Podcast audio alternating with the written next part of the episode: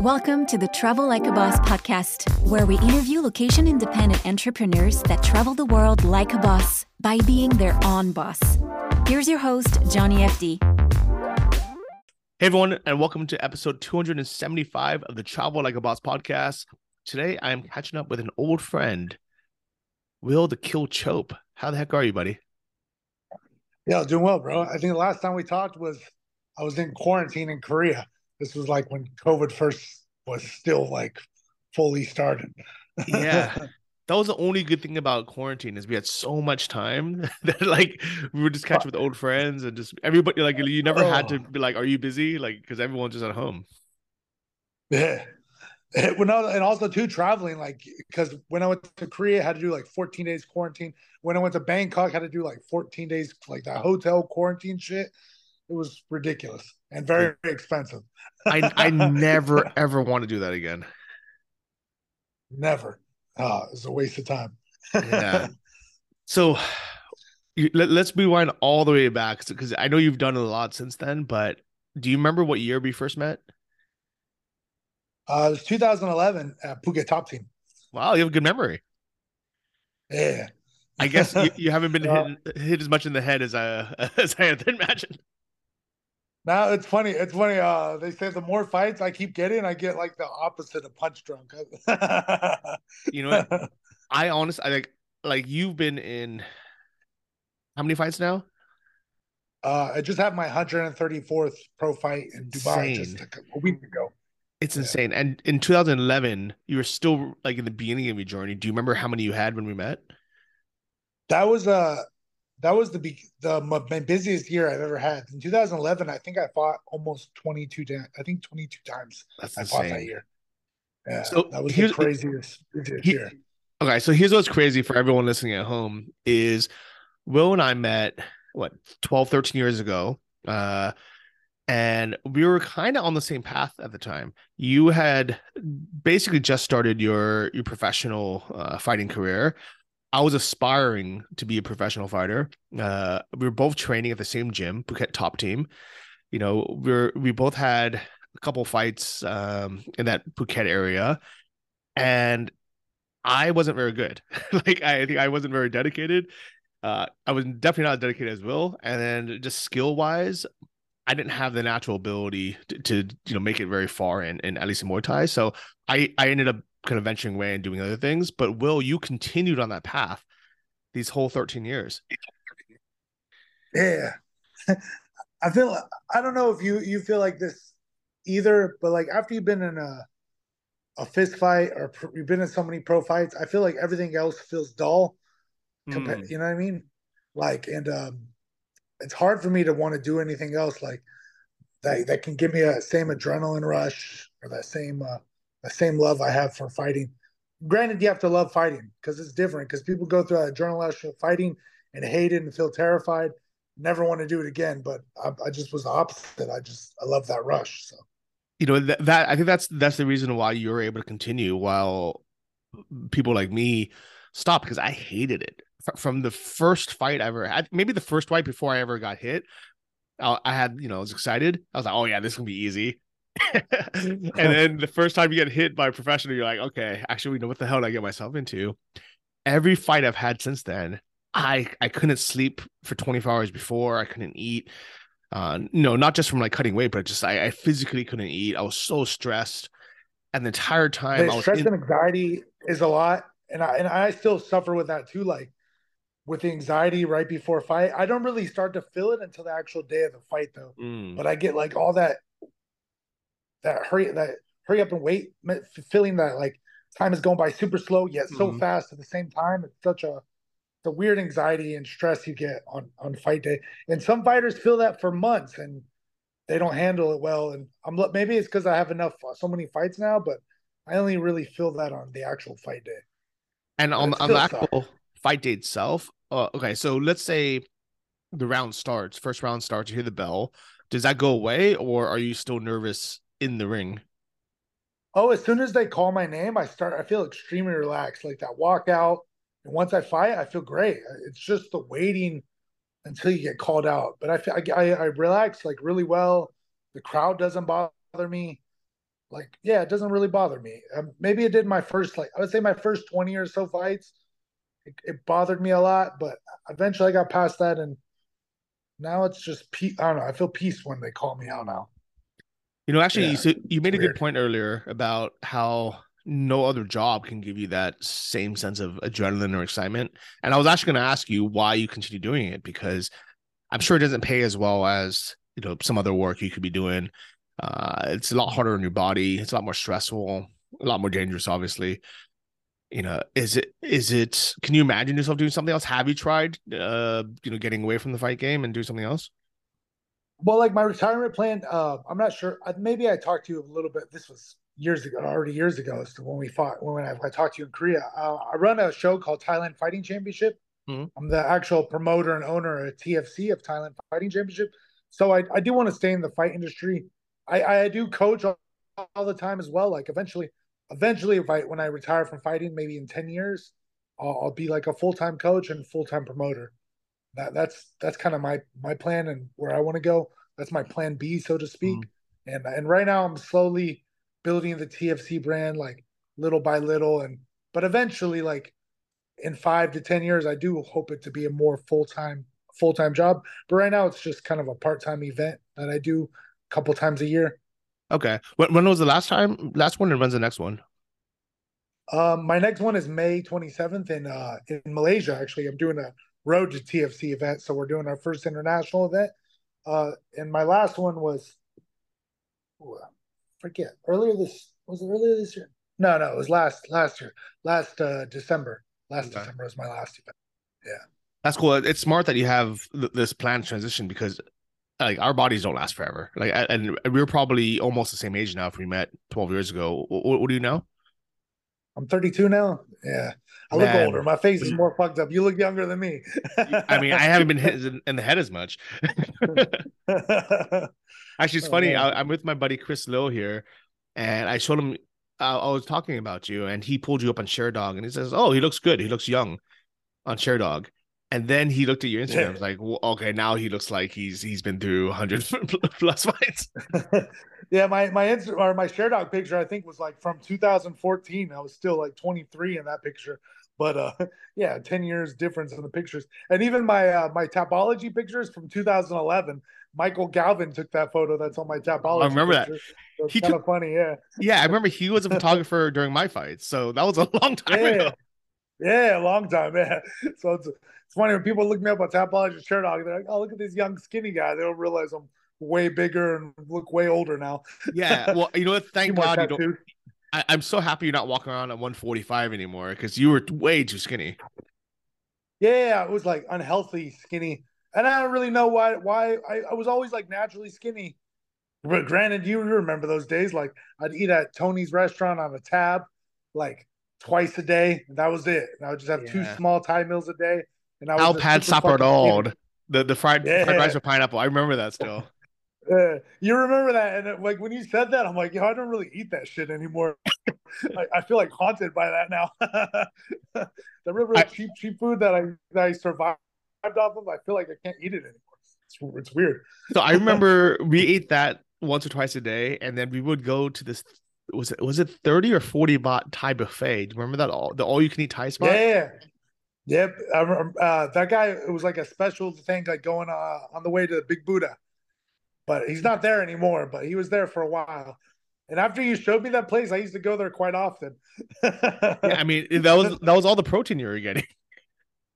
Yeah, I was like, oh my! Uh, it was funny. If you wanted an extra rice, you had to pay thirty baht for the rice. But the but if you got one scoop of rice, you can get any as many dishes as you want. But if you wanted extra rice, you had to pay thirty more baht. Yeah, and, and was it was it really only 30 baht? Is that what I remember?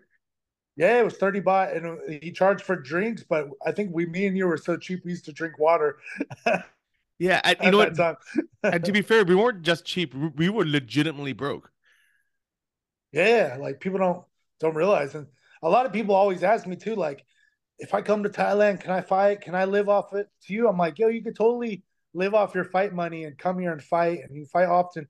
But I was like, there's two things: you got to be like okay with the lifestyle, like how cheap and how cheap you got to make shit. And number two, you got to actually fight. And I think a lot of people mentally think they can come over here and fight all the time the way I've done, but I, I have only seen a few guys in this over 10 plus years that have done something similar or has fought a lot. Most of the guys that come here, they fight once or twice, then they're like, ah, it's not for me. The money's not good enough, or this and that. And they they end up going back home. So yeah, I mean, people don't realize that when you're still I mean, I guess what we would consider an amateur in the US, but here it's there's there's they kind of skip that phase and you just have like a low level professional fights. So you still yeah you're still fighting in a in a stadium, no uh you know, you don't get like elbow pads or like shin guards or yeah, anything. no head protection, no full elbows, full knees.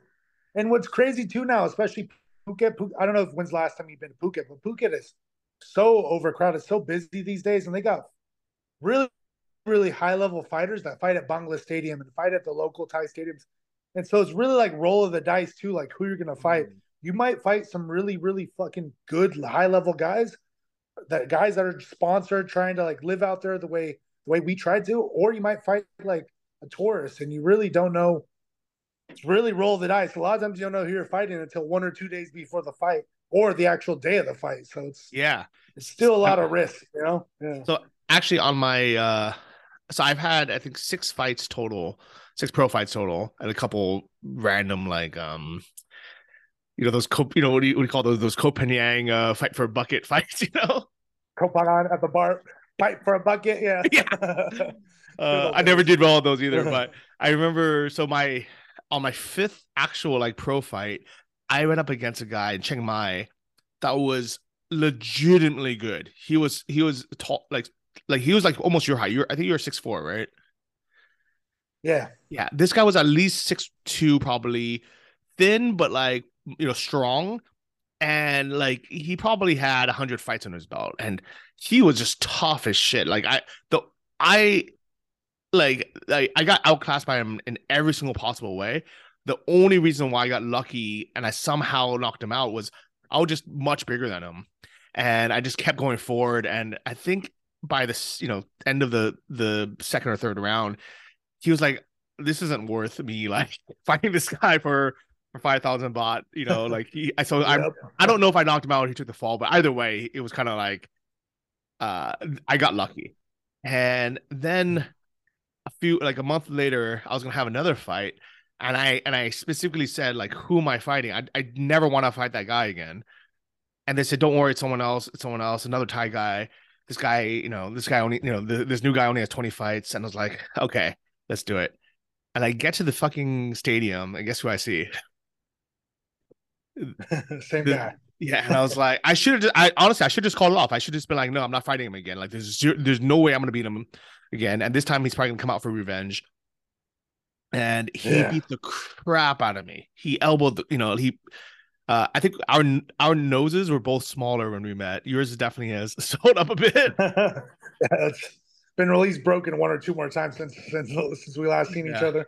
and, yeah, and he just destroyed me with elbows and I was just like, okay, I, I, am done. Like this, this is it. But like, you never know what you're gonna get. You know, I, I've also had, you know, like overweight, you know, uh, retired um, Muay Thai fighters who are now taxi drivers that just do it for the for the for the paycheck. I've had young guys who you know were smaller and less experienced than me, but then then randomly I would get like someone who's taller than me and more experienced. So like you you like you know, and then you know what you mentioned like you might even get some guy who's like an actual pro is it's really just roll the dice yeah yeah and it's crazy because well you fought Koh Lanta, you fought Phuket and you fought Chiang Mai so mm-hmm. you fought a lot of Muay Thai more than a lot of other people then that come to Thailand and say they're going to come fight or because MMA is real big you get all these MMA fighters that try to come over and they come over to Thailand they can't get MMA fights but they don't want to fight Muay Thai and I'm just like yo what are you doing you're wasting your time and it's like you know, if you don't want to fight, then go home. You know, so it's weird. You know what's what's crazy is there was a a book a book that came out that Joe Rogan was talking about like many many years ago. I forgot the name of it. It was like a fighter, like a fighter's journey or a fighter's heart or some fighter's heart. I think it was. Yeah, could be guy. whatever it was. Yeah. But at, at, the end of it, he never actually even fought. Yeah, that guy never fought either. And then, like he was at he, he actually visited Tiger. I know like I don't I don't know him, but I know guys who do know who have who actually did know him. But that's the mm-hmm. good thing. That's the thing about no offense to some author. I know you're an author, but there's other authors that they're good at writing, but they didn't actually experience the shit they're saying. But they're good at writing, they're good with their words, and they can explain like other people's journey. But it made it seem like he was talk about a fighter's heart, but he actually never fought. So I don't really like I don't really like that guy, or at least what yeah. I heard of him. So I mean, so to be honest, I, I, ended up not reading the book after I heard the kind of the spoiler alert that he had never actually stepped in the ring. I was like, well, what am I gonna read? Like, what am I reading then? It's like watching a you know a 400 page you know erotic you know uh erotic book where they never end up having sex at the end. why, why why would I read it? uh, Oh man. Yeah, at least that's one thing. Like, because you're the book, first book that you started with. Like, at least you've lived a life and you've done it, done it all cheap. Started from nothing, built your like built up slowly. Yeah, yeah, I, I hate I, like I got... authors who pretend they're something else just because they have a good imagination or they hear other people's stories, but they make it seem like their own story. Drives mm-hmm. me nuts. Yeah, but you know that's you know it's kind of the the fantasy novel world, right? That's the difference between fiction and nonfiction. But the no, lines no, blurred. I mean, yeah, um, I mean, like people talk about like real, like I, I'm just using that that book fighter's heart as an example. Yeah. Obviously, yeah. I'm, I know it's different. I know the difference between like fantasy and sci-fi and drama and all that. yeah. But yeah, yeah, but yeah, I understand. Like when you're when you're when the lines are a little bit too blurred, you're just like, ah, is this based on a true story or you know, is it actually a true story? If yeah. that makes sense, right? But yeah, yeah, those days were crazy. I, I remember so I mean, so to be to be honest, I remember for me it was more just like an experiment. I think from day one that I met you, like you already knew you you this was going to be a career. And I think for me, I was just kind of testing the waters. I was also working as a dive master at the time, so I would do six months of scuba diving, yeah. and then I would do six months of this. I had a blog, and I remember thinking, actually, I, it was I was inspired by you when I saw how cheap you're living. I was like, you know what? I wonder if I can actually live on just the fight purses. And it was also just a way to save money because I legitimately was broke at the time as well. And I remember more, I mean, and still today, but even back then, if you pay the actual like camp rate, like as a tourist to these MMA or Muay Thai gyms, it's fucking expensive. Bro, these gyms cost people don't realize people think coming to Thailand is cheap, but if you pay the tourist rates, the typical normal rates to train at a gym like Tiger Muay Thai or even Phuket Top Team, it's the equivalent of like 400 US dollars, if not more. Like Tiger, I think is 500 US dollars for unlimited training, all that full access to the gym and all the classes. It's outrageous. You have to be sponsored to to like be trained at those gyms and live at these gyms and or to like live the life. If you're not sponsored and you just come over, if you're just coming over for a month and want to train, cool, great, pay it because it's actually worth it. But if you're but if you're wanting to make a living and be over here full time and be a fighter and you can't pay these gym rates. They're like they're outrageous. They're literally outrageous. Yeah, they're especially more than, more than the US. Uh, Western country. Yeah. yeah. But you know, I I I was trying to figure out why it was so more so much more expensive in Thailand than in California, for example. And then I went to a couple classes in California, like the best Muay Thai schools, and I realized the difference is in the US or in probably a lot of countries, when you pay, you know, 100 or 150 bucks a month or whatever it is, you get access to a group class where there's maybe one trainer who may or may not have, you know, fought. And yeah, you have 30 students and you hold pads for each other. And none of us, you know, especially when you're starting out, like none of us are good pad holders. And uh in Thailand, you always get one actual trainer, like a like a like actively fighting trainer or like recently retired trainer for every maybe four students, and he holds pads. So I think that's why it costs so much. Yeah, yeah way way more. Um, and you got like just fighters from all over the world. I feel like Thailand's the only place you can go to. Your train your training partners and be guys from UK, Australia, maybe Japan, like Chinese uh, fighters people from all over the world all at one gym, and it's the only place in the world where you can really experience that. And yeah, like you said, the amount of instructors for one class is much more. So um, I definitely think it's worth it if you're a tourist and want to come over and train for a month.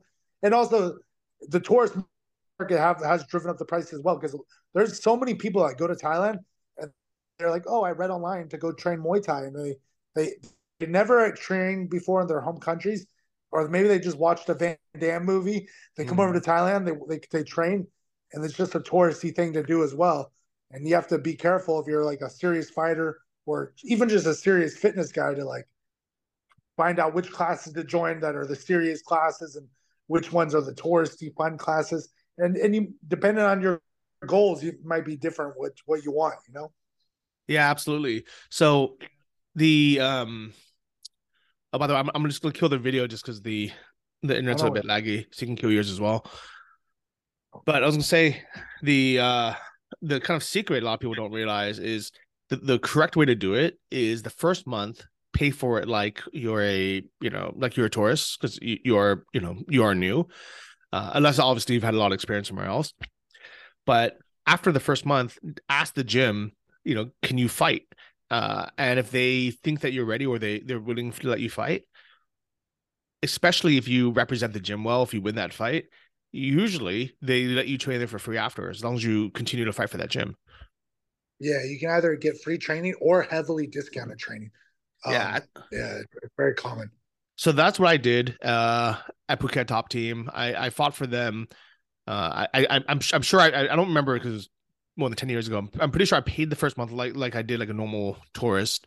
Uh, maybe I did like the half like half rate package or something like where I trained once a day, not twice a day.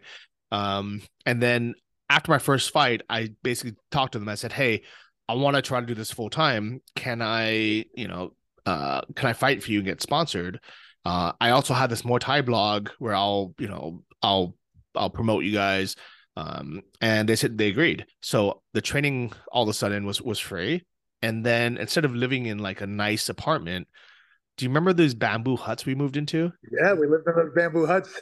If we had, if we paid for them, it was a hundred dollars a month. But if you didn't pay for them, like I was sponsored, so I got a one for free. and they had nothing. It was a tatami mat on the floor with a mosquito net and a fan that was it. yeah. I, I remember watching them get built in like six hours as well from nothing. Yeah. Oh man, it's crazy though. Like I think about that now, and I'm just like, I don't think I could ever live like that again. I, I when I was young and going through the the rigors trying to make my name, it was like I had so much fun, and those memories are some of the fondest memories I have. But fuck, I don't know if I can live without air conditioner ever again. Especially now, like it's dry season. It is so hot in Thailand right now. I'm like, how did I do it? I, always like looking back at myself and just wonder, like, wow, how did I do that? so, he, or, yeah. or maybe because my life my life is so spoiled now. I just like, oh, I can never do that again.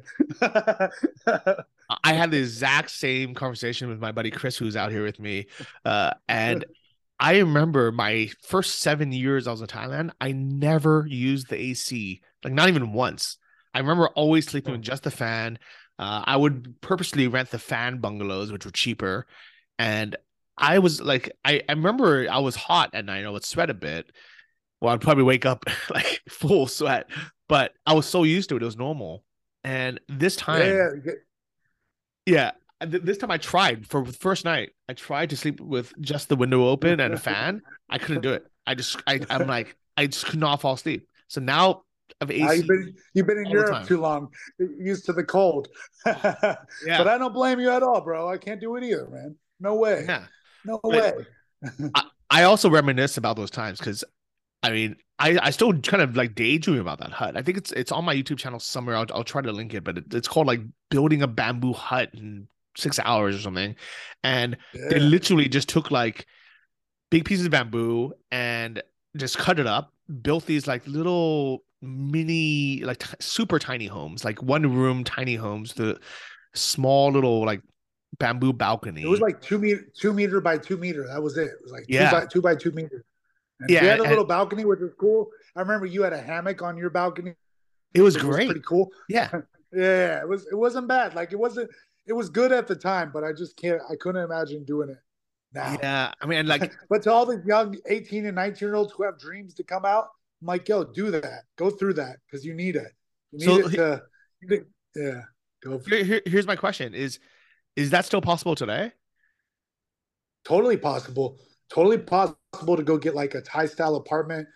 Uh, even to the to this day, I always tell guys to to fight Muay Thai because like when you're in America and if you fight MMA or kickboxing or even Western boxing in America, your standard fight purse might be about a little over a thousand dollars, which is most people's rent in America these days, especially mm-hmm. with this the cost of living.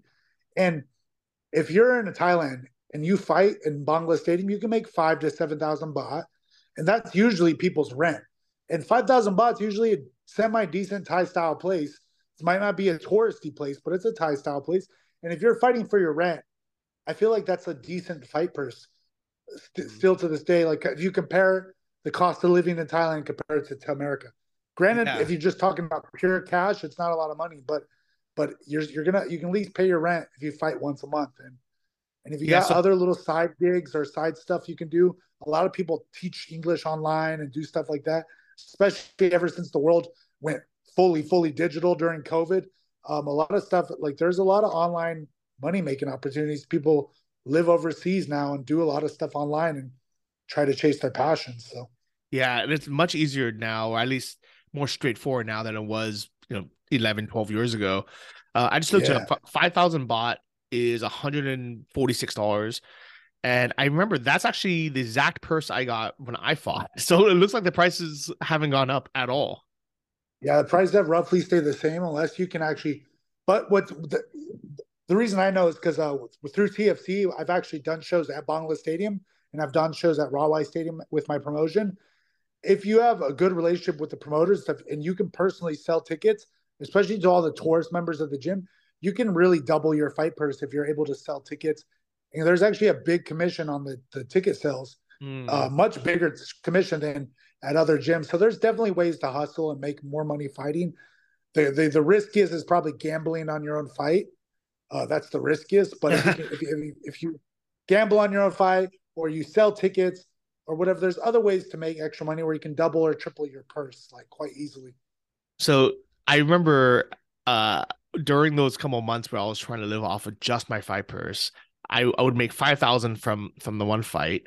My rent I was paying for my my bamboo hut, but it was only it was three thousand. So I had two thousand left. Um part of that went to just tipping my my cornerman and you know the the the guys at the gym. So I probably had like a thousand left.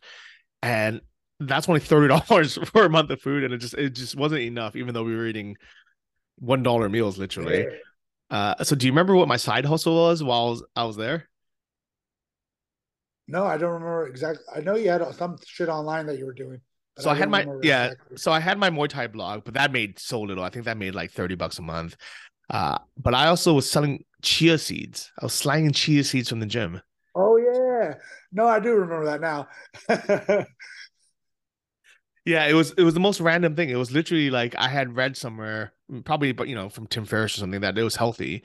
I I couldn't find it anywhere, so I had, and the only one that would sell it to me was in bulk. You know, I'd have to buy like five or ten kilos at a time or something. So I decided, you know what, let me just split this up and just sell it to people at the gym, just just to kind of get rid of it. And I realized, you know what, this uh-huh. was like another way to make money. Do you remember Malik? Malik's side yeah. hustle, he was selling weed on the side. But it's oh, funny yeah. now because weed's legal in Thailand, but like back in the day, it was super, super fucking risky. Yeah. that guy was a crazy guy. whatever happened to Malik? Oh. Malik ended up overstaying his visa. It, like he like lived here, didn't do visa runs, and he did it for like over a year, and then eventually, eventually he had to leave, like everybody, of course, and then he got blacklisted.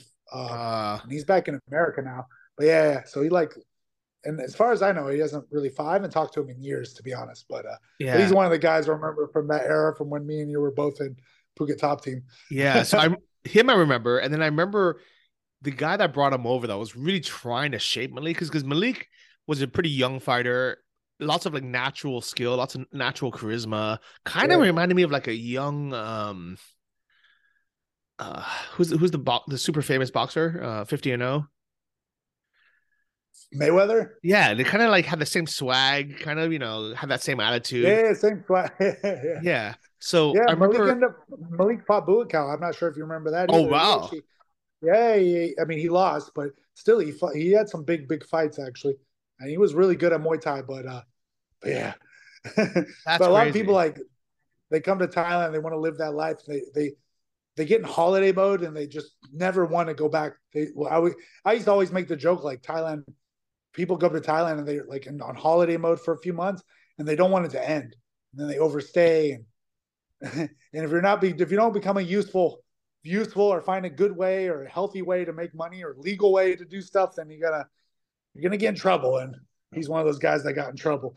yeah, you know, it could have been a lot worse. It, it could have been a lot yeah, worse. So that's good that he he made it out somehow. Um, but yeah, that's amazing that he found Buakaw. Even with the with, with the loss, it's it's still uh you know, a Still big, a big deal. Yeah. yeah. yeah. So his mentor, who was also training at our gym, uh, Cyrus Washington, what whatever happened to him? Yeah. Oh, I just recently talked to him. He he still fights um, here and there. He's back in. I think he lives in Texas now. He had a Lethwei fight against the uh, Dave LeDuc uh, recently. He lost, but um, but yeah, he's still he's still a gangster. Still still one of the OG OGs. He's actually one of the guys that originally that I followed and and thought decided to come to Thailand because he was one of the first people that really I, I saw that was like doing what I what I try to do, like living off your fight money and, and being a full time fighter and as a foreigner and as an American. And yeah, he was one of the guys that uh, I really looked up to. He was like a superstar too. He's really good. He's on reality show called Infusion. And I remember I messaged him before I moved to Thailand in 2010 and he messaged me back and I got all super starstruck and I was like, wow, this guy's actually talking to me. And yeah, he was a super cool guy. Then I ended up got to train with them and we trained at the same gyms and it was, yeah, it's kind of cool. Yeah, Cyrus yeah. big deal. Big was a big influence on, on my uh, early career too, as well. Yeah, so big shout out and, and huge respect to Cyrus Washington because I remember he was super dedicated. I remember he would wake up every morning at like I don't know, the crack of sunrise to go for a run. And never would, missed a day. run like 10k. Yeah, never missed a day, and I just couldn't. uh Even when I tried to keep up with him back in the day, I was too like uh I wasn't good enough, and I wasn't like uh I wasn't as disciplined as him either. I was pretty lazy. I like to sleep in, and and uh, and I was just like, man, this guy's on another level. And and there's no mistake why he was on another level. He was so dedicated, had so much discipline. So yeah, he was good. Yeah, well, I'm glad to hear. Like I'm, I'm, glad to hear he's still doing good. Uh, anyone else from those days that that you kept in touch with or uh, you follow along with?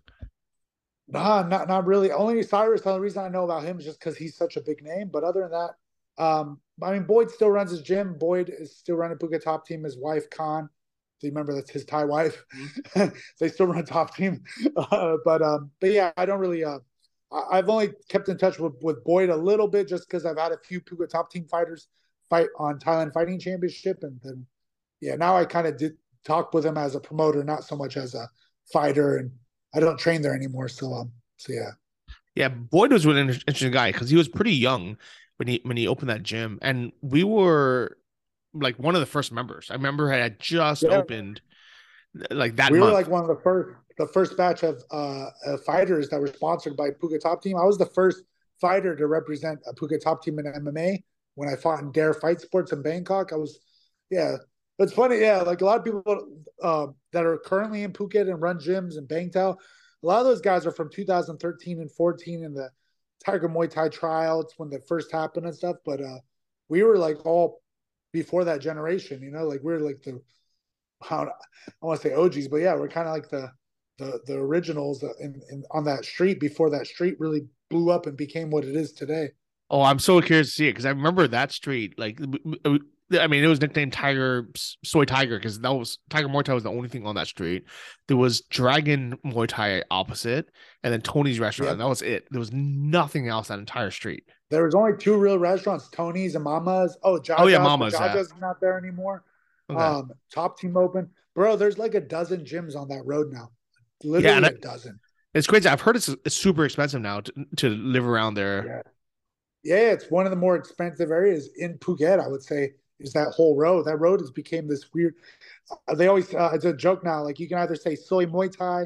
It's called soi Thai, but it, people call it soi Muay Thai or soi Falang. And mm-hmm. if you say soi Falang, and uh, people know exactly what you're talking. Soi Falang Chalong, they know exactly wow which uh the, the, which which road you're talking about. And uh yeah, soi Muay Thai. They're like, oh yeah, yeah, well, soi Tiger. Everybody, there's a bunch of different nicknames for the same road and it's this big famous place. I would say Phuket now, and that road in particular is probably the most famous like uh, fitness training destination, holiday destination in the world. Is that is that road now in Phuket? And a yeah, lot of people don't. don't yeah. yeah, especially after I started seeing it on um all these reality TV shows. Like uh, what was the one by UFC where they kind of like I think they actually like went out to Tiger Muay Thai a few times. Um, well, they have a few UFC fighters that train at Tiger now. There's guys from USADA that come to Tiger every once in a while and make the guys do their urine tests and do their piss tests and stuff. To so like, yeah, Tiger Muay Thai is very much on the map nowadays. So is Bang Tao. I'm not sure if well, you probably haven't heard that. That's the newest big super gym. It's owned by Volkanovski. Uh, Volkanovski owns 50% of it. Mm-hmm. Um, that's a new huge super gym in, in Phuket now. I definitely recommend while you're in Thailand, if you ever get the chance and want to reminisce, to go check out that road. You'll be blown away. I don't recommend to stay on it. Maybe stay on it one or two nights just to get the feel for it. But it's totally, totally different now than than when we were there. Yeah, I don't know if I want to see it. I I think I had them, these memories of it that I'm like, you know, let's just keep it that way because it was yeah. like it was really a special place. You know, if anyone wants to look at a map, just just look up, you know, uh, Phuket Top Team or Tiger Muay Thai. You can see that that street they're both on, and they chose it because it was this cheap land with in the middle of nowhere, nothing on it. I mean, from there to like Patong Beach or something like the famous beach, it's like a thirty minute drive. Oh. Like it, it, was far yeah. from from anything. Now that land is like some of the most expensive land in Phuket nowadays. Is that land on that road and yeah, it's quite crazy. And uh, there's now new like YouTube videos where you can see tours, Soi Thai tours, and there's like uh, people that go uh, like up and down the road and drive and make. They, some people made some cool videos. Totally, totally different now. So yeah, maybe you just check out a video and that that'll be good enough. I'm gonna keep my my my my uh, memories and dreams alive. Uh, so this is a good yeah. time to take a quick break. Uh, our Zoom 40 minutes are almost up, but uh, do me a favor and just log back onto that same link after a minute, and we'll we'll uh, hop right back in. All right, sounds good. Cheers. Okay, cool. All right, so uh, we were talking about Boyd Clark. I remember the, the owner of uh, Phuket Top Team. Do you remember yeah. how how he got the money to start that gym? What's crazy is he used to work in the mines in uh, Western Australia. And what's crazy, I've been to Western Australia a few times for like gym seminars, and I've, I've done guest coaching at a, one of my friends' gyms over there. And man, the salaries and the hourly wages are so high. And if you work at the mines, those guys make crazy money. And there's even a couple of people I know that make regular trips to Thailand, and they, you know, work two, three weeks in the mines. They come to Thailand for or Bali. They go for one or two weeks. They go back and forth, and that's how they live their life. And uh, but yeah, he saved a lot of money working at the mines, and that's how he got his uh, initial money to come and help start Phuket Top Team.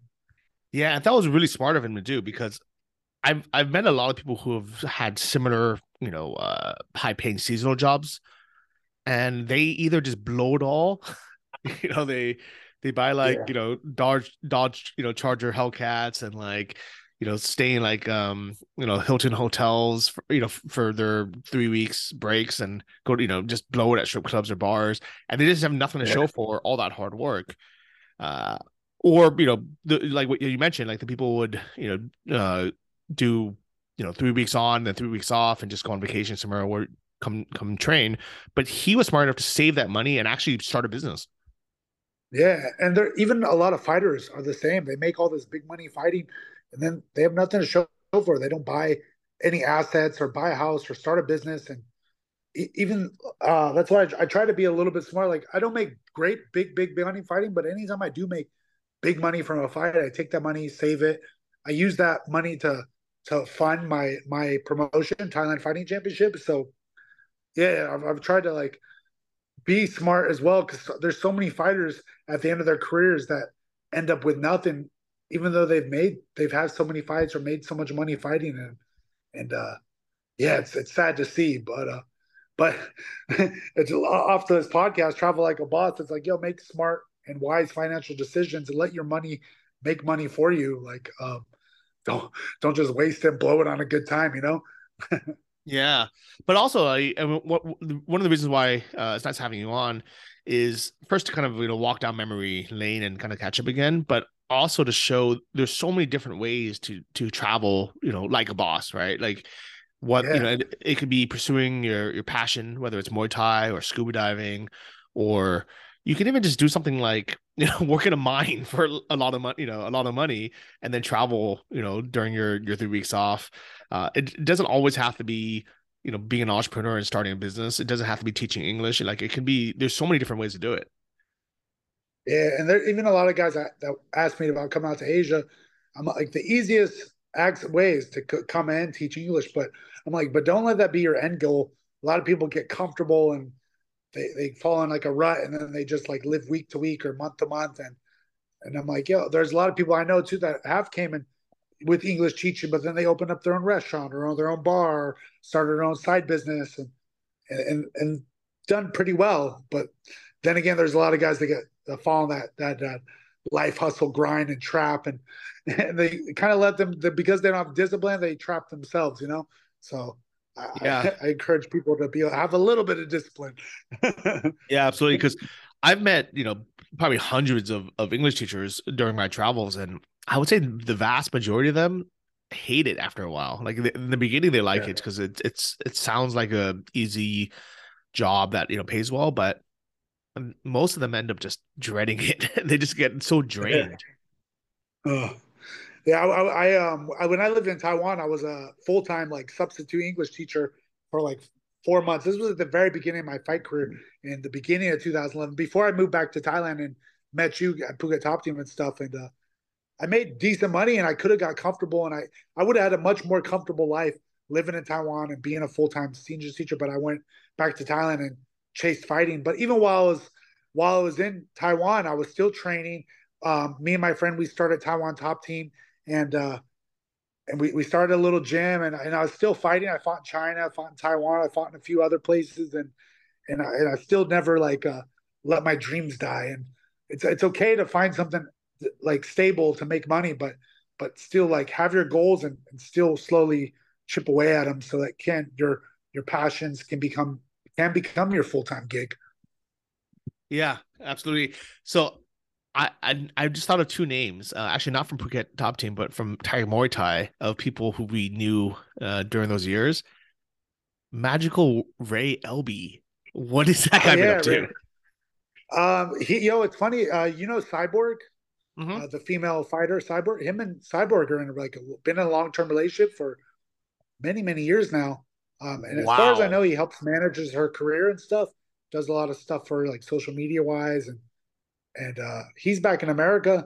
Funny about Ray Elbe, because when I first came to Thailand, I wasn't at Phuket Top Team. In 2010, I went to Tiger, and I did what you did. I paid for my first two months of training, and then I tried to get sponsored at, at Tiger. They didn't want me um, for, and I really think Ray Elbe was a big part of that mm-hmm. um, because I was one of the few fighters out there that, even though I was young, I used social media to get my own fights, and um, for a lot of gyms, especially in Thailand and places that's like a big no no. You're supposed to ask the coaches and ask the people, but Tiger is such a weird place because so many tourists and everybody's kind of out for themselves. So I went and tried to got, get my own fights and uh and and uh yeah, for some reason the guy didn't like me, but I went to Dragon and I got sponsored at Dragon, and then I moved back to Taiwan, and then I, I was like I did the English teaching in Taiwan, and then I moved back to Thailand when Phuket Top Team opened up, and I got offered to to to be sponsored at Phuket Top Team, and so I so I took that offer.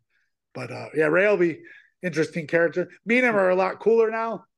Uh, I met him a few times over the years, and but it was funny. I fought MMA against one of his uh, blue belts, and I remember he was like, "Will Chope." He's like talking shit at the press conference and at the weigh-ins. I was like, "I bet your whole purse you lose," and blah blah blah. And he hated on me so hardcore, and and I was just like, I, I was so like naive because when I first came to Tiger, I was so excited. I was like, this guy was on the Ultimate Fighter.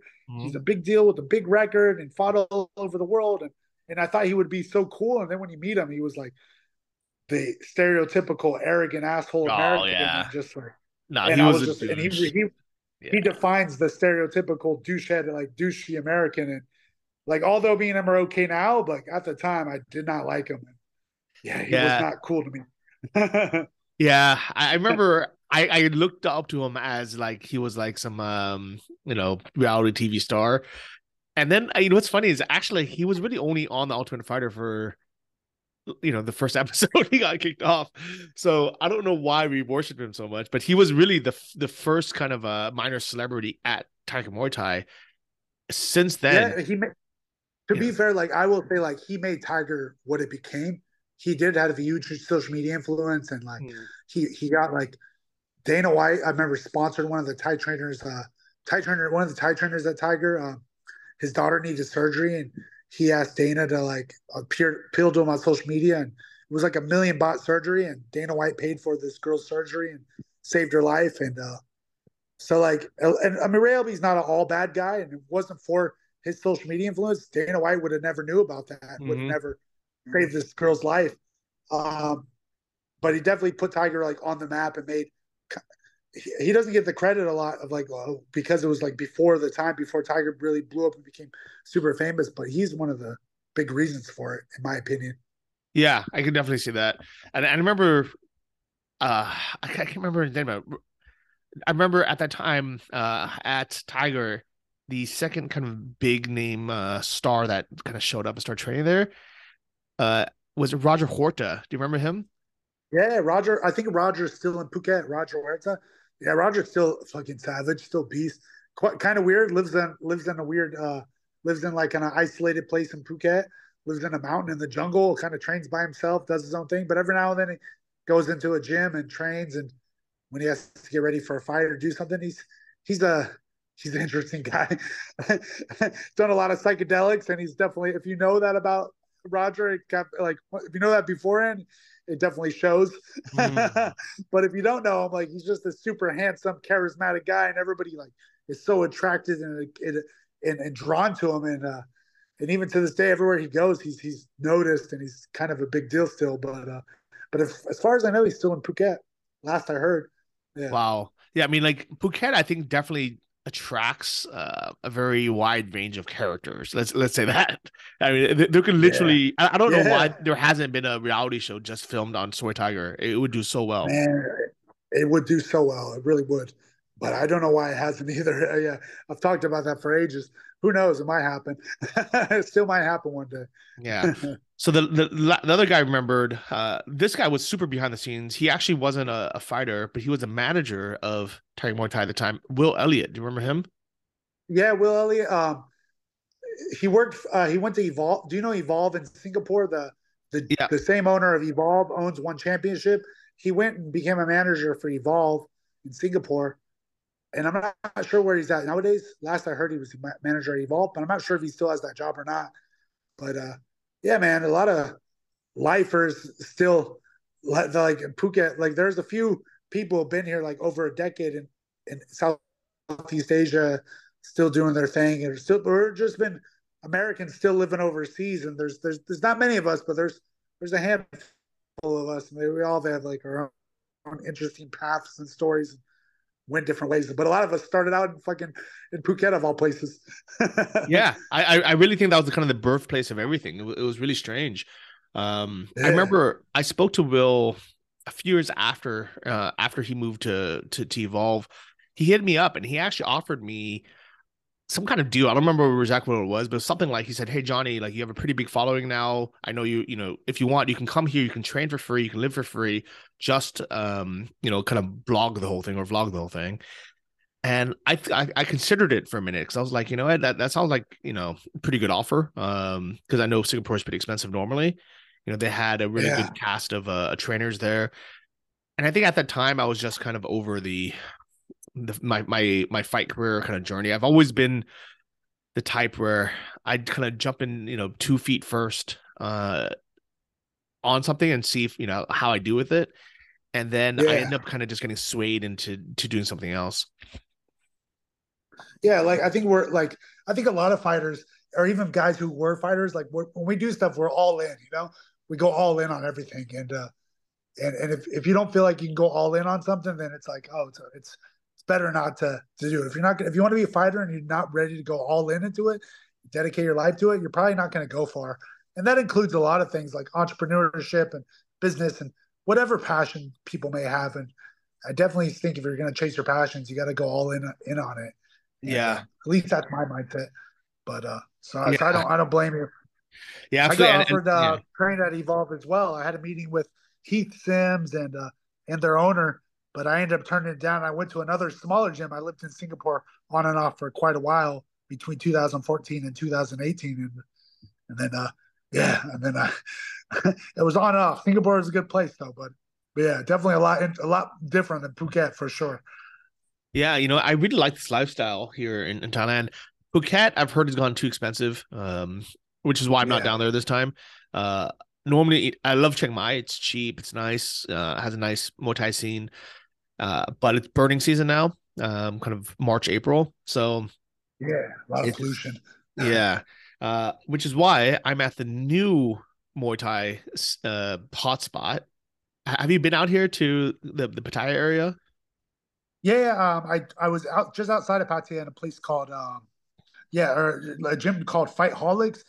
Uh, I was there for a couple months, uh, the beginning of last year, and but uh, it didn't work out. I didn't really like Pattaya too much. I'm in Bangkok now. I live rear right right next to Suvarnabhumi Airport. Uh, but my uh, my wife, her family is uh, her brother is in the Navy, and there's a big naval base in Sattahip, which is just next to Pattaya. Mm-hmm. so we go to Sattahip often, and uh, every every now and then we will go to Sattahip and, and, and go see her her family out there. So so okay. Nice. Yeah. So yeah, so I'm actually not in Pattaya. It's it's too crazy for me. I, I don't like the um, you know the crowds and like maybe like once a month I can go with friends to you know some crazy like uh you know beer bars, but in general I just want to live near near the beach somewhere chill. So I'm in Jomtien, yeah. which is Oh, Jom, uh, yeah, Jomtien chill. It's one of my favorite places in Pattaya. And I always say if you're gonna live in Pattaya or stay long term, I think Jomtien is the the best place to stay. Yeah. yeah. And it's currently the only kind of good value still uh by a beach in in Thailand because I've heard like Koh Samui Koh Phangan or and Phuket are so expensive now and you can't even find Super places expensive. for a month. Yeah, and like um ever since the war too there's tons and tons of Russians mm-hmm. and tons of Ukrainians all in all in Thailand now. They're like they got signs in Kata and parts of Kata that are in Russian now because there's such a large Russian population in Phuket uh, I heard Pattaya too. There's a bunch of Russians there as well. Not maybe yeah. not in your area, but but yeah, there's there's a lot, bro. no, there, there's a ton. I mean, all the little Thai restaurants next to me have Russian on the menus. Uh, I, have spoken to the owners, and they say that the the Chinese tourists are basically haven't really come back since um, since COVID. Uh, they go to Chiang Mai yeah. still, but they don't really go down to the the islands anymore. And there's you know not as many Americans or Europeans coming anymore for for you know I guess different reasons, but it's the the tourism market has been saturated by Russians. Yeah, Russians and like China just allowed travel just a couple months ago too. So like it's like slowly, slowly starting to come back to normal. And I mean, if you go to Phuket, you'll think Phuket looks pretty normal. There's tons of foreigners, but a lot of those foreigners are definitely Russians and Eastern Europeans and a lot of people have like left the the war and just kind of like the chaos of of Eastern Europe and stuff, and just how how expensive the cost of living, like in America and everywhere else, is. I think the economy everywhere is kind of hurting, so makes it harder for people to just go be tourists for a month, which is like a lot of what Thailand's uh, tourism survives off of people who just you know leave for leave for the winter and come to Thailand for a month. You know, a lot of people do that. So mm-hmm. still well, not fully back to normal yet. Well, here uh, in Jomtien, it is. Uh, it's. I mean, it's. It's. I guess it's always been kind of under um, underdeveloped in terms of tourism, but it's cheap. I'm staying in a place one block from the beach for ten thousand baht a month. Uh, that's three hundred bucks. Yeah. You know, I'm eating sixty baht Thai food, so two dollar. You know, two dollar meals. Massages are still two hundred baht. I can't believe that. Like it, it was two hundred baht. Yeah. You know, ten years ago you know so for like eight dollar massages it, or no six dollar massages it, it's i don't understand how prices haven't gone up. Uh, i think yeah a lot of the tourist places have, have definitely stayed the same. And also that's one thing i think has been great about thailand. I haven't seen like massive inflation here. Like when i went back to america during covid fuck man the inflation is insane. And even since i've left america and talked to my family that's still there it just seems outrageous. And i'm like Thailand's this weird place that just inflation hasn't fully hit us yet, at least not yet or anything. I hope it don't. but uh yeah. yeah. like a lot of things are really, really reasonable and cheap. And even here where I'm in Bangkok, like things are are crazy cheap, like still. So I, I, I yeah. can't complain. The only problem with Bangkok from uh what I've heard from from my friends is there's not that many short term kind of like monthly rentals. Um he, like he wanted to move there for just two or three months and he said he couldn't even get internet set up for three months. Like everywhere wanted a one year contract. All the gyms wanted a one year contract. Uh, all the apartments wanted a one year contract. So it was either yeah, and you, you, have, you have to go to like the real touristy areas, and the price is a lot more. Um, I'm I'm lucky. My wife's my wife's Thai. She works for like local government, so I live with me and uh, me and wife. We have a place near Swan, near on the outside of Suvarnabhumi. Uh, I'm literally like three kilometers from the airport, so close. But uh, but um, yeah, people just want to come to Bangkok for a month or two. They got to go to like the tourist areas, and it is a lot pricier than other places in Thailand. So maybe not for like, but but like the expat community in Bangkok is is some of the best. You meet like real foreigners and real expats that are here for like a real reason and like we talked about Phuket, it attracts like all kinds of people from all walks of life. And uh, you in a lot of the touristy places, you meet the people at like uh, don't want to say pieces of shit, but you meet a lot of like just people barely surviving. Granted, you get some good, you meet some good people, but you meet some of the worst people too, and you meet people like I meet people from all walks of life. But but uh, like places like Singapore, or just or like in Bangkok, when you meet a lot of the expats that are actually have real jobs and people for like here for real reasons, it's it's, it's definitely a different crowd, and it's, it's I don't know. For me, I I, I appreciate that more. yeah, especially as we're getting older. I mean, I you know I gotta admit, yeah. when I was in my twenties, I was all about that, you know, debauchery life, right? Yeah, Going crazy, getting drunk, yeah. like, chasing girls, doing stupid things, you know. But oh. now that I'm, we were both older, you know, it's like I don't need that anymore. You know, it's like it's I want to have a normal, calm life. Yeah, just like just be around other people that are just on like a similar path and just just li- just living their life and enjoying their life, but not like just having to be crazy every fucking weekend or every every night. And uh, granted, there was a time for that and it was fun, but uh, yeah, I'm past that now. yeah, I mean, if you guys want to read about that part of my life, you know, that book that uh, that Will mentioned earlier, Twelve Weeks in Thailand: The Good Life on the Cheap. Uh, I'm I'm pretty sure I talked about you in that book as well. I mean, w- w- our our kind of uh, you know, adventures of living as you know full time yeah.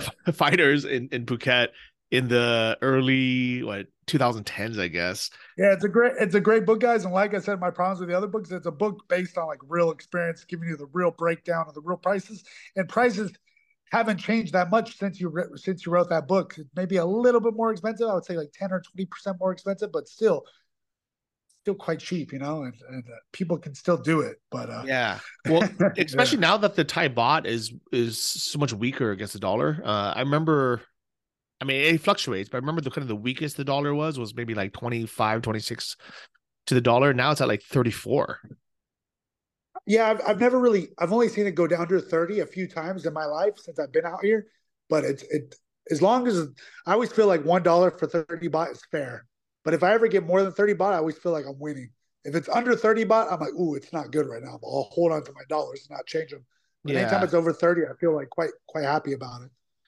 Yeah. Oh, you know what? You're right. I, I, was thinking, uh, like third, yeah, thir- 30 was low, but then actually, I remember for a while it was at like 40s and, um, kind of the weird, like right in the beginning, like 2000, uh, uh, you know what?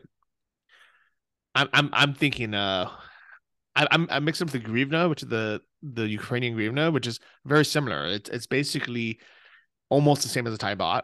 It's, uh, ah like like 30 34 36 you know uh to the dollar. But yeah it's definitely changed. I'm the the, the peak i'm looking at graph now september 22 the peak was what 37 and then the lowest it was it dipped right under 20 um december 2020 and when we were when we were around what year was that? 2000 and 11, yeah. 11?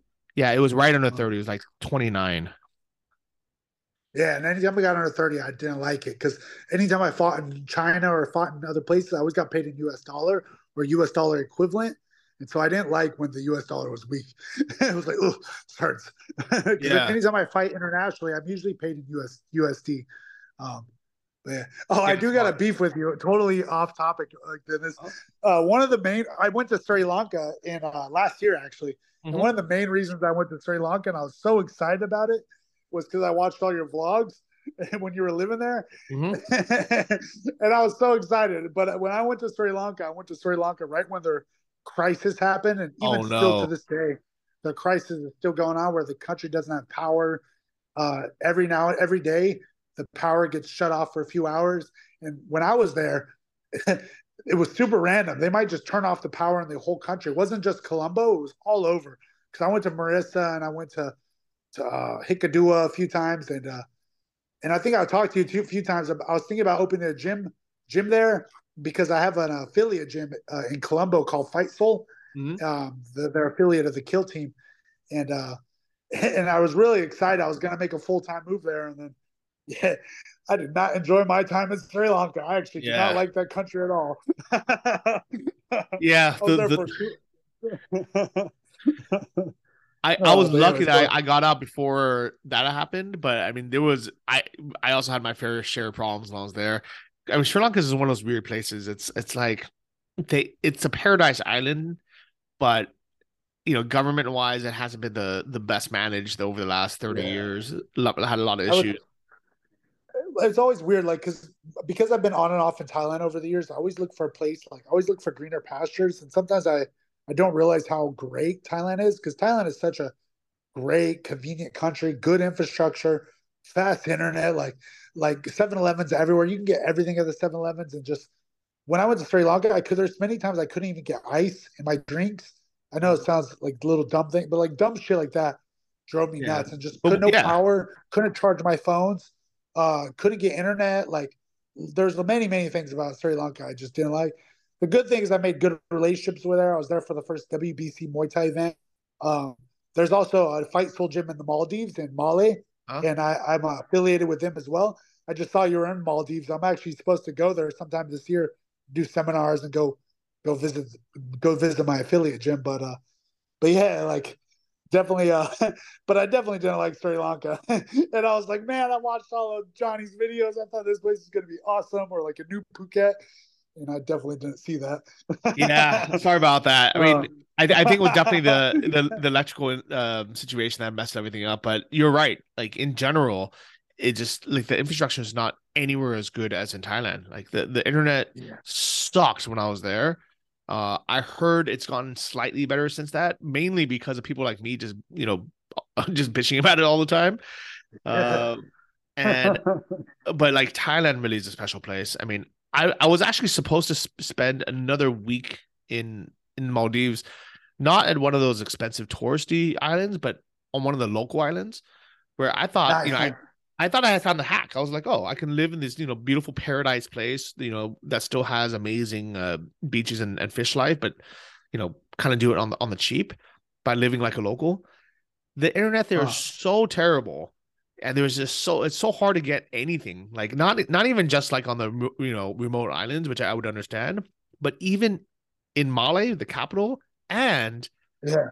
In Hulhumale, which is the brand new built uh, extension to the capital that they they had um advertised as you know the world's first gigabit enabled city you know every everything was like th- this island was reclaimed sand so they basically built it from scratch. And they said that every house every business is going to have giganet giganet um internet because they're going to lay fiber everywhere. It's been five years and the place is already falling apart. Like there's like potholes in the street already, and no one has Wi-Fi. Like oh, their Wi-Fi is so terrible that I was like, how did this happen? Yeah, it's it's it's, it's weird too because like people don't know Maldives is like they have like real wealth there, but it's still it's like a middle an island island country in the middle of the Indian Ocean. So maybe it's not there yet. I, I haven't been to Maldives yet, but if it's anything like Sri Lanka, I'm gonna be mad. It's it's it's, it's, it's honestly it's worse than Sri Lanka. like it's it's Oh, way man. more beautiful. Don't tell me that. yeah, but infrastructure wise, it's not good at all. Uh, uh, I'll, still, I'll still try to be a little bit positive when I visit later this year. And it's expensive. Yeah, but yeah, Thailand, I mean, like literally, we have found like the perfect spot. I, I think it's unfair to every other country because Thailand, like infrastructure wise, you know, uh, internet speeds, uh, the connections around, you know, the country, you know, whether it's by train or plane or bus, yeah. And just the cost so of living good. because Yeah. So I lived in Malaysia on and off a lot, and I've coached there a lot. But like, I always laugh at like how close Thailand and Malaysia are together, but like how completely different the countries are. And Thailand's just such a great place, and it's such a great place to be. So yeah, I'm, I'm happy to be here. to be here now. yeah. So here for the long run, what, what kind of visa are you on? Um, I just got an education visa, and I'm actually going to be. my wife is like, you, even though I'm married, um, marriage visa here is not like it is in other countries, so I, I, I can't like legally work on a marriage visa.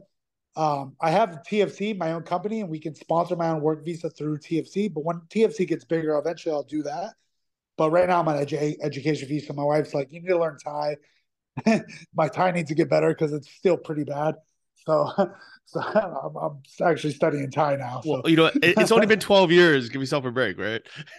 I man, it's so bad. It's so bad. and most of my Thai still to this day that I've learned was from 2011 oh when I was fucking broke and like and like learning to talk to girls and learning like when I was when I was single, I like had more incentive to learn. But like, but it's funny. My wife has a master's degree and she speaks Thai. Uh, she speaks English so like perfectly. Uh, I feel like there there isn't like a lot of reasons I need to learn it, and, mm-hmm. and there's mm-hmm. so many expats here. I, I don't actually, and and the the Thai that I do know, like order food and get stuff or I get directions or like I still have a basic level of Thai that I can I use like on on a daily basis, and and, and it's always seemed to be enough. But like as far as like intricate conversations, uh, I'm, I'm still not very good. yeah. I I, yeah. I know the trap. I I I'm the same. I was you know living here for for years and years and never got past you know ordering food at restaurants. Yeah. yeah. Bye so, bye. like just the basic stuff. Where you going? What are you doing? yeah. so speaking of which, so how long have you been married now? Uh, me and my wife just got married uh, last November. Oh, congratulations! And what about any awesome. kids? Um, I have three kids, but that's with my uh with my ex. Um, but yeah, me and my wife now, we don't have any kids. Okay. Uh, so you become like a, a family man. Now you're married again. yeah. I've been like fully, like I always say I'm from America, but I don't have any intention to go back to America and like live there. I will visit every once in a while and go see my, my parents there. But uh, other than that, I don't really have like, like my life's over here. I've, I've built my, my career, my life in Asia fighting and traveling and coaching all over and uh, my promotions here. I definitely just want to continue that, you know. And uh, I signed a contract, a four fight contract with a bare knuckle organization called BYB. Mm-hmm. Um, they just did a show in the UK. Or sorry, the, the fight I just fought in last week was in Dubai, but they have another show in the UK in June, and they do a lot of shows in Florida. What's funny is one of the partners is Dada Five Thousand. Mm-hmm. Um, I'm not sure if you know Dada Five Thousand. One of the guys that Kimbo Slice was. Okay.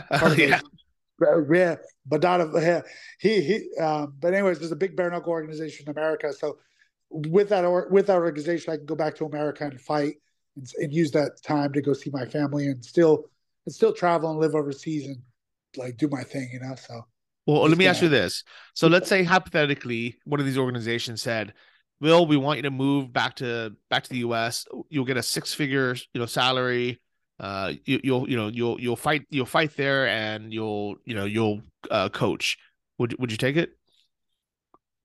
I mean i might take that six figure for like a big fight or something but i would like i still think i can make six figures like fighting in other shows and and even going there to fight. I don't i don't think i has to require me like leaving to me you, that's one thing people think about Thai women too like people think Thai women want a green card or a visa but i'm like me and my wife have no intention to like leave thailand and like uh, to like live in America or anything like that. Like, uh, I think America was like the the land of opportunity and place to go maybe in the 90s, but even in the early 2000s. But I don't think that's.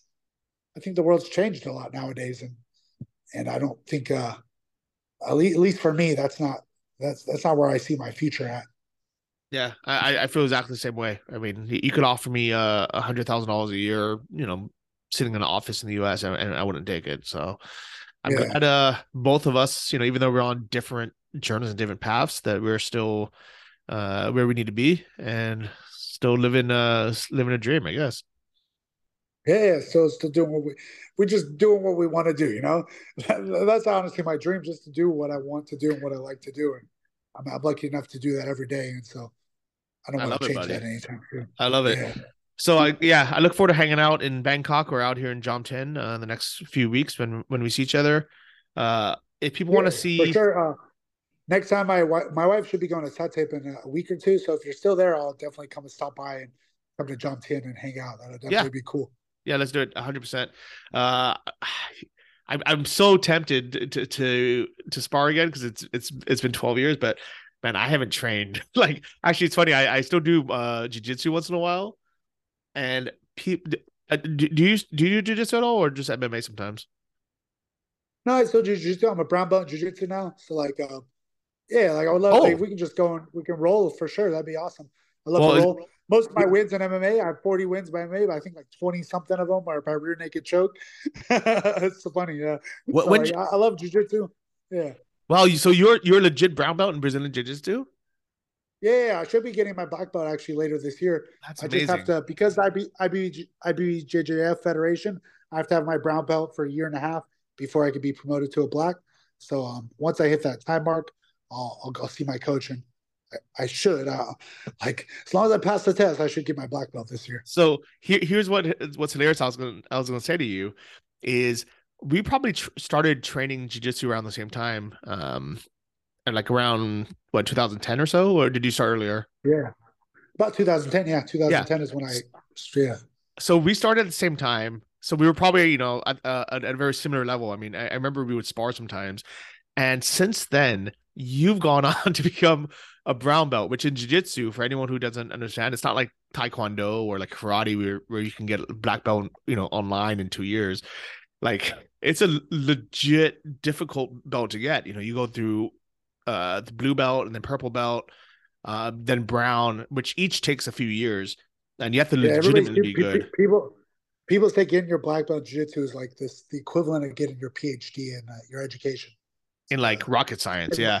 So Yeah, here's the funny thing is I've technically been rolling for 12 years, uh, and I still have my white belt.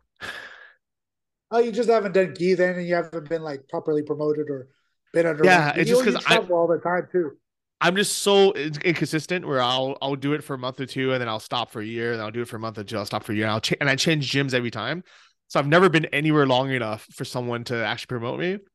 But it's always funny Yeah. when I walk into a new gym and I'm almost always in a shiny new white gi because I end up leaving them behind and I have to buy a new one. So I just like show up at these gyms and you know people people are like I can't they're like I can't tell if you're good or not because like They'll be like, ah, I use sandbagger. That actually, my coach, I, I didn't get my blue belt until 2015. So five years of training before, like, even fighting pro. I was in the UFC. I was in the UFC as a white belt, and then in 2015, I finally got my blue belt because my, my coach just threw it at me. He's like, "You're a fucking blue belt now. Stop it, you sandbagger." maybe do a tur- you made, you made you made me do a jiu-jitsu tournament. I did one jiu-jitsu tournament in my life. I won a gold medal, and then I was like, "All right, that accomplishes my jiu-jitsu dreams." yeah because like my, my biggest thing uh, about money is like I don't like jujitsu because you have to pay to compete. Mhm. And even that one jujitsu tournament I did, I had four matches in one day, and I got more sore and more injured from that jujitsu tournament than I did from like a full on fist fight. And I was like, all right, jujitsu, I'm not gonna pay to do this. So I Yeah. never really done jiu-jitsu tournaments. So I was like, I'm, if I'm gonna compete, I want to get paid. So, Exactly. so, yeah. So speaking of which, if you want to see your uh, your upcoming fights, uh, what do you have coming up? Um, I'm, f- I'm fighting in uh, Hokkaido, Japan on uh, May 14th in Asahi Asahikawa for a, sh- a show called Style FC.